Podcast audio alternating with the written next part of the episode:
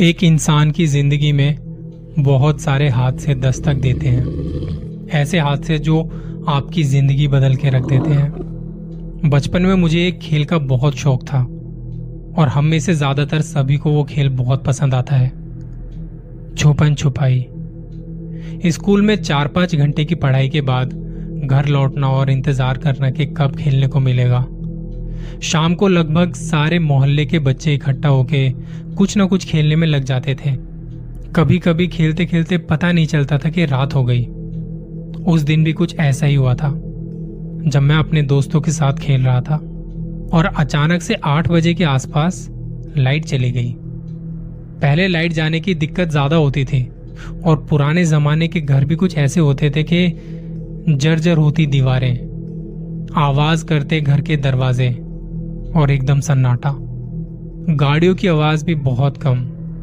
वैसे तो हम सात बजे तक खेल के घर चले जाते थे, पर उस दिन शनिवार था और अगले दिन छुट्टी थी। खेल खेल में टाइम का पता ही नहीं चला। लाइट जाते ही बच्चों ने शोर मचाना शुरू कर दिया। सर्दियों के दिन थे।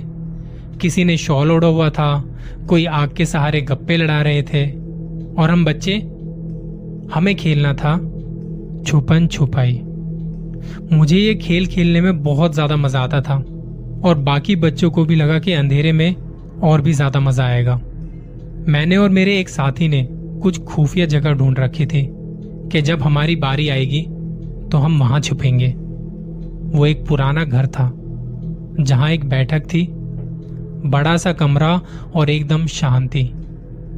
बदबू भी आती थी, पर छुपने के लिए बहुत अच्छी जगह थी। वहाँ किसी का भी पहुँचना बड़ा मुश्किल था। मोहल्ले से थोड़ी दूरी पर थी वो बैठक। दिन में उसके अंदर एक बूढ़े बाबा सोते थे। वो बैठक उन्हीं की थी।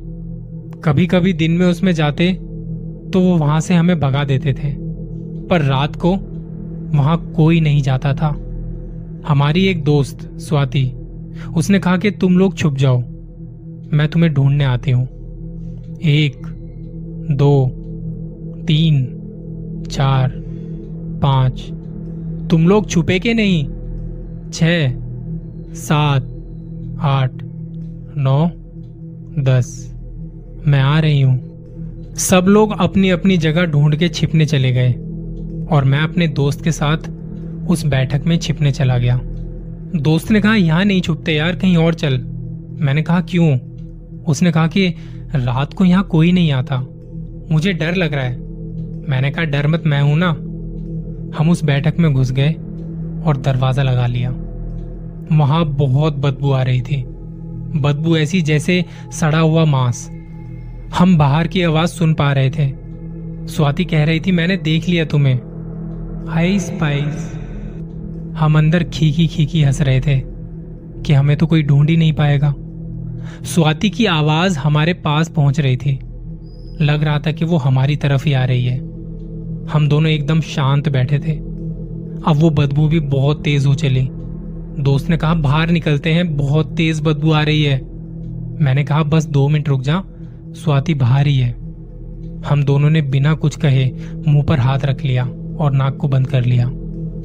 थोड़ी देर में लगा कि स्वाति जा चुकी है, क्योंकि आवाज़ अब आ नहीं रही थी। तब मैंने अपने दोस्त को कहा, चल अब दरवाज़ा खोल के बाहर चलते हैं। हम दोनों उठे और दरवाज़ा खोलने गए।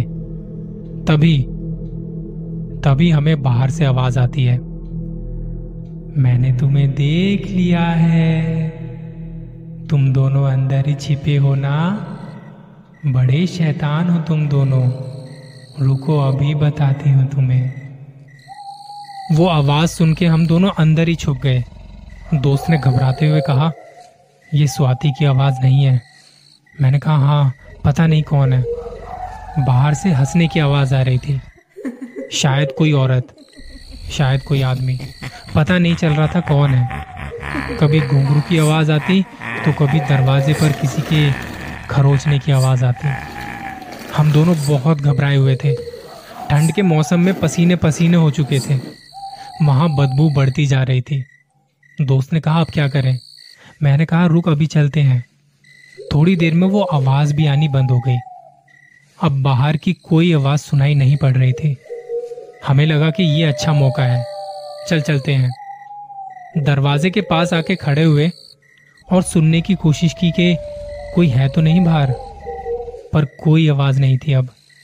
दरवाजे की कुंडी खोलने की कोशिश की और थोड़ी सी आवाज़ हुई।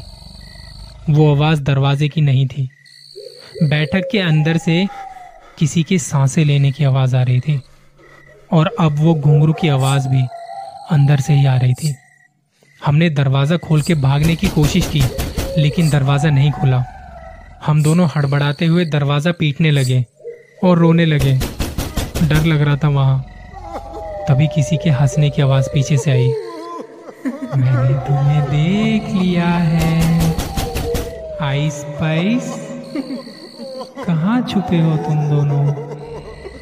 हम रो रहे थे। बोल रहे थे कि हमें जाने दो। घर वाले इंतज़ार कर रहे होंगे, हमें जाने दो। अच्छा तुम्हें जाने दू?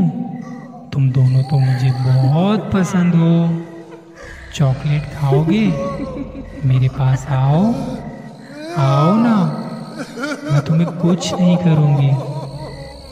वहाँ हम दोनों को अंदर कोई नज़र नहीं आ रहा था। अंधेरा भी बहुत था। और अब अब आवाज़ आ रही थी जैसे जैसे कोई कुछ चबा रहा हो। कभी लगता कोई औरत, कभी लगता कोई आदमी। हम दोनों ज़ोर ज़ोर से दरवाजे को बजा रहे थे कि कोई सुन के मदद करने आएगा। पर वहाँ मदद के लिए कोई नहीं था। दोस्त रोते रोते खांसने लगा। उसे बहुत खांसी होने लगी और खांसते खांसते वो वहीं गिर पड़ा। मैंने उसे उठाने की कोशिश की। उठ यार उठना पर वो नहीं उठा। और अब फिर से हंसने की आवाज़ आने लगी। आइस पाइस, छुपन छुपाई खेलोगे मेरे साथ?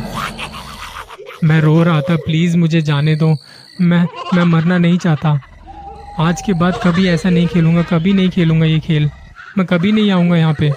मुझे माफ़ कर दो। तभी वहाँ किसी के ज़ोर से हंसने की और भयानक सी आवाज़ आई। जिसे सुन के मैं गिर पड़ा, और उसके बाद मुझे कुछ भी याद नहीं। सुबह उस बैठक में सोने वाले वो बूढ़े बाबा आए, और उन्होंने दरवाज़ा खोला तो हमें वहाँ बेहोश पाया। उन्होंने हमारे घर वालों को बताया, वो लोग रात से परेशान थे।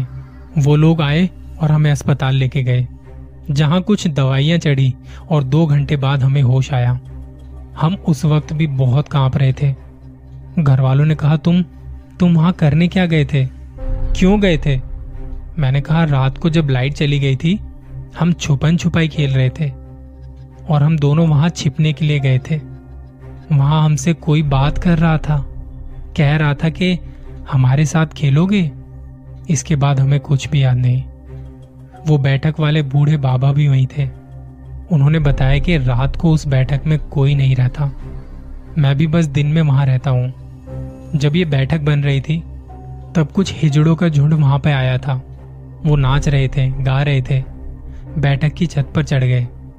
छत कच्ची होने की वजह से छत गिर पड़ी और उसमें दबके आठ दस जने मर गए थे। रात का वक्त था और उन्हें वहाँ से खींच के जल्दी जल्दी कहीं लेके गए और उनका अंतिम संस्कार कर दिया गया। उसके बाद से इस बैठक में रात को कोई नहीं आता जाता। उनकी आत्मा अभी भी वहाँ भटकती है। इसी वजह से मैं उस बैठक में किसी को वहाँ दिन में भी नहीं घुसने देता। मेरी तो उम्र हो चुकी है।